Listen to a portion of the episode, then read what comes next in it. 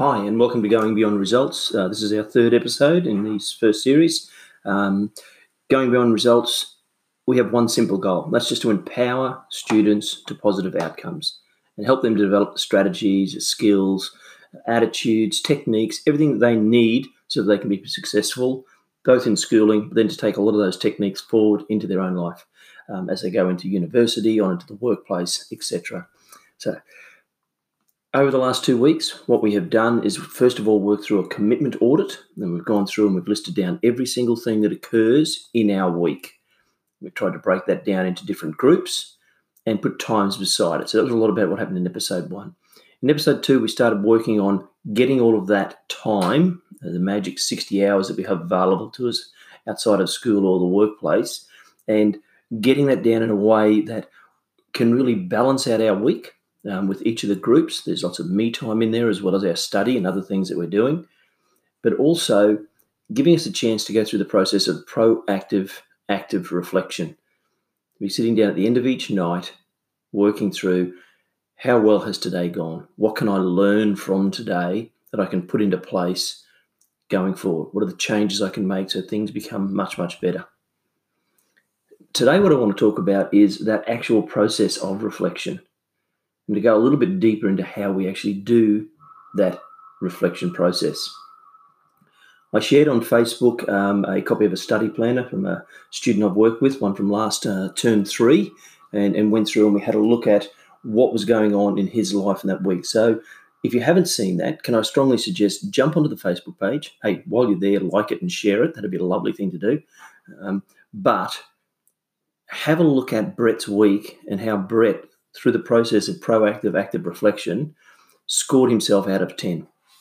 Now, whether it's out of 10, it's out of 5, you do an A to E, I really don't care what you go through as far as the ranking is. Okay, but you just want to be able to have some process where you can put down and say, right, that was a 6 out of 10. Okay, that's how I feel. Now, there's no criteria for judging what is a 6 out of 10. That's really going to be your feel for it. Because what we're looking for is that self improvement you're going to reflect on this, okay, and make some changes. So let's have a look. On that very first day, Brett scored himself, I think it's a 5 out of 10. Okay, so he's sitting there and he's got that score. The question now to ask is what made you give that a score of 5 out of 10? What was it about the day that made it a 5 out of 10? Were there certain things that made it that 5 out of 10? Other things that were better than 5 out of 10, but they were dragged down by this. But just to reflect back on what happened in the day. It's a 5 out of 10 sitting there. Why is it a 5 out of 10? What made me give it a 5 out of 10? The second question to ask yourself is what would make that a 7 out of 10? What could have been changed in that day to turn that 5 out of 10 into a 7 out of 10 or an 8 out of 10?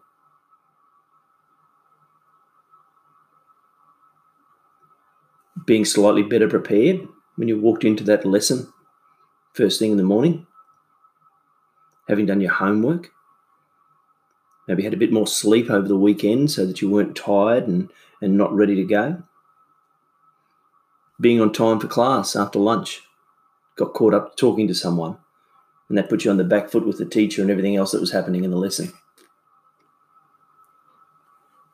Working through the change from a five to a seven gives you some learnings that you can take from us. we talked about the GLAD process last week. Okay. But here's the learning opportunity. What can I do different that will give me a better chance of scoring that seven out of 10 or whatever the score is as we go forward? Now, this is not a long process. Okay. This is possibly just a minute or two's reflection and part of your GLAD process at the end of the day, just to sit down, you've finished your homework, you're getting organised for the next day. How did I go? I think today's a six out of 10. What I could have done better? Well, I could have done this, this, this, but these things went pretty well. How can I change that six into an eight or a nine? Well, I could have done and have that clear in your mind. Now, some people like to, to jot things down and keep a little bit of a journal. Uh, all the people I work with, my clients, I give them each a gratitude journal. And so we work in that. That's part of our GLAD process. But you might want to find in your diary, in a journal, um, or if you're just doing it mentally, um, that's fine as well. There's a lot of power to writing things down, but um, certainly just reflecting on it each night um, at the end of the day. Now, I'd also say it's very important at the end of the week to reflect on the entire week and the balance of the week. Have a look at the scores. Is there a pattern there in the scores that you can start to pick up on? Now, I know for Brett, one of the big challenges he had was doing homework after hard training. So, on those days when he had training after school, he found it very difficult. Come home, have dinner, go downstairs, get out the books, and basically find he was just so tired that he'd go to bed. And so things wouldn't happen. And he started feeling pretty ordinary about that, but also it impacted on his next day as to what was happening in the next day. So if you start seeing there's a pattern in your study planner and the impact certain things are having, then we need to make some changes. Now, for Brett, he was used to getting up early in the morning to go to the gym on certain days. So he started making that a routine that he did that each day. And those days when he wasn't going to the gym, he tried to do an hour's homework. He'd get up, get the books out, get himself organised, an hour's homework, and then get organised to go to school. And that then gave him the freedom that he didn't need to be doing the same amount of homework after training on those nights when he had the heavy training session. The other thing that Brett started to realise was he was going out to his sporting competition way too early on a Saturday. Now, he wasn't required to be there until 12.30 or 1 o'clock for his game at 3 o'clock, but he was heading out hours and hours beforehand. And a lot of times he'd skip his homework that he'd planned to do first thing in the morning and wouldn't get there. So you need to have a look at that. If that's something that you want to change and it's a choice you make to do that, then that's fine because you are in control of your 60 hours. You've just got to make sure that you've also got that balance in place, that you are doing the things that you need to be doing. And if it doesn't work on the Saturday morning before sport to do some homework, then what is the time that's better going to work? Because remember, there's still a lot of free hours sitting there available to him. So that's one week of the study planner. Um, hopefully, you've gone through. If you're just joining the podcast now and have missed the first, go back, listen to one and two, about 14, 15 minutes each one will allow you to set up your study planner. Um, if you really want a copy of uh, my electronic study planner that we use, you can email me at coachgbr1 uh, at gmail.com um, or contact me through the Going Beyond Results Facebook page. And I can send you the Excel, which has got all of the weeks already set up for this semester. Um, and you can start filling those in and take the benefit of that. Either way, jump in, reflect on the week that was, each day as it was, and what are the small changes you're going to make. And you may not get it perfect, but what we're looking for is that gradual incremental improvement so that you start getting into a routine. Okay. Second part. I want to have a talk about the study planner and the allocating of homework. A, trap a lot of people fall into is they'll just put down homework, okay, or they might even put down biology and put a two hour block down. That's a great start, but what I would say can be much more powerful than that is if we start breaking down exactly what we're going to be do, doing, do, doing, okay, exactly what we're going to be doing in that session. So, if what I'm working on is um, the analysis component of a prac report okay, going through, well, let's put that into the study planner. Because it's very easy to be at a process where what you do is I've worked really hard and then on reflection you realize the thing you're working really hard on is not the most the highest priority thing that you needed to be working on. So having some clarity about what you're going to achieve in each session you i like to really break it down and okay in this next hour section here is my goal. I want to get this this and this done. Great. So then i've really got some understanding of how i'm progressing at the end of that session. And it may well be that at the end of the week you find even though you've done four hours of let's say it's biology homework and you've worked on it there are a lot of components that you need to be working on that haven't been covered. When I work with my students, we talk about T, T, and L for our homework. What are the things I've worked on today in school that I need to go over? What's coming up tomorrow that I need to be doing some work for to make sure I'm ready and I can get that high level score on my day because I'm prepared for the day.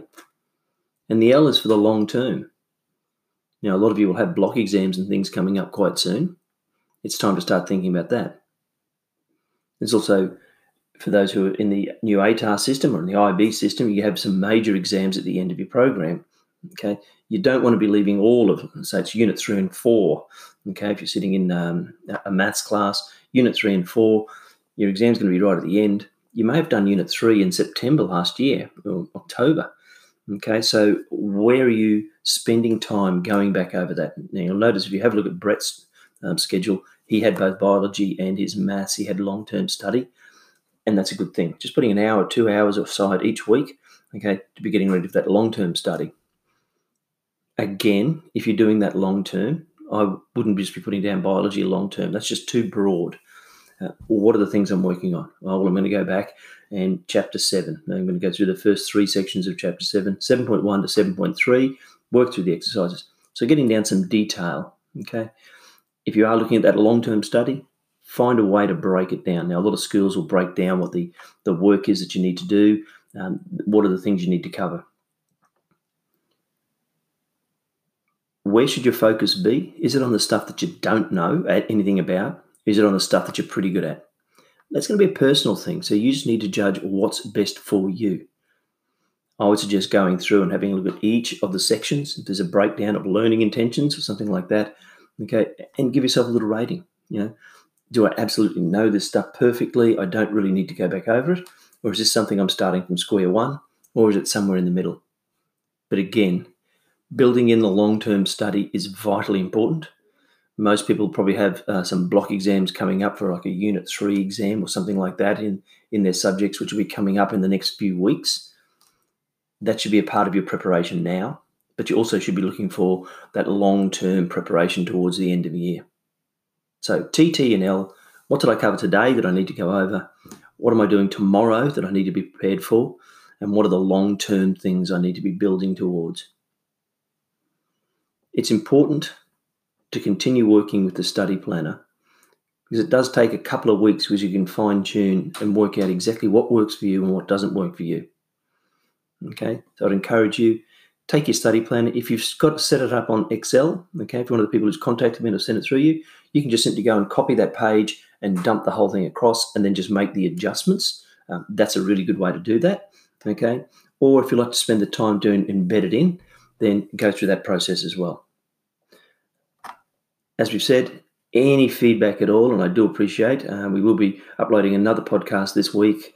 We've done some um, parent information sessions at some different workplaces and community centres and had some great feedback from parents about things they're concerned about. We will be talking about those in a, in a podcast during this week.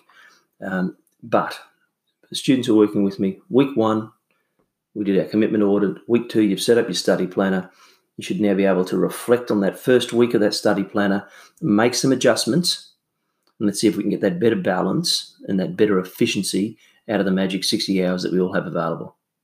Have a great week. Talk to you soon.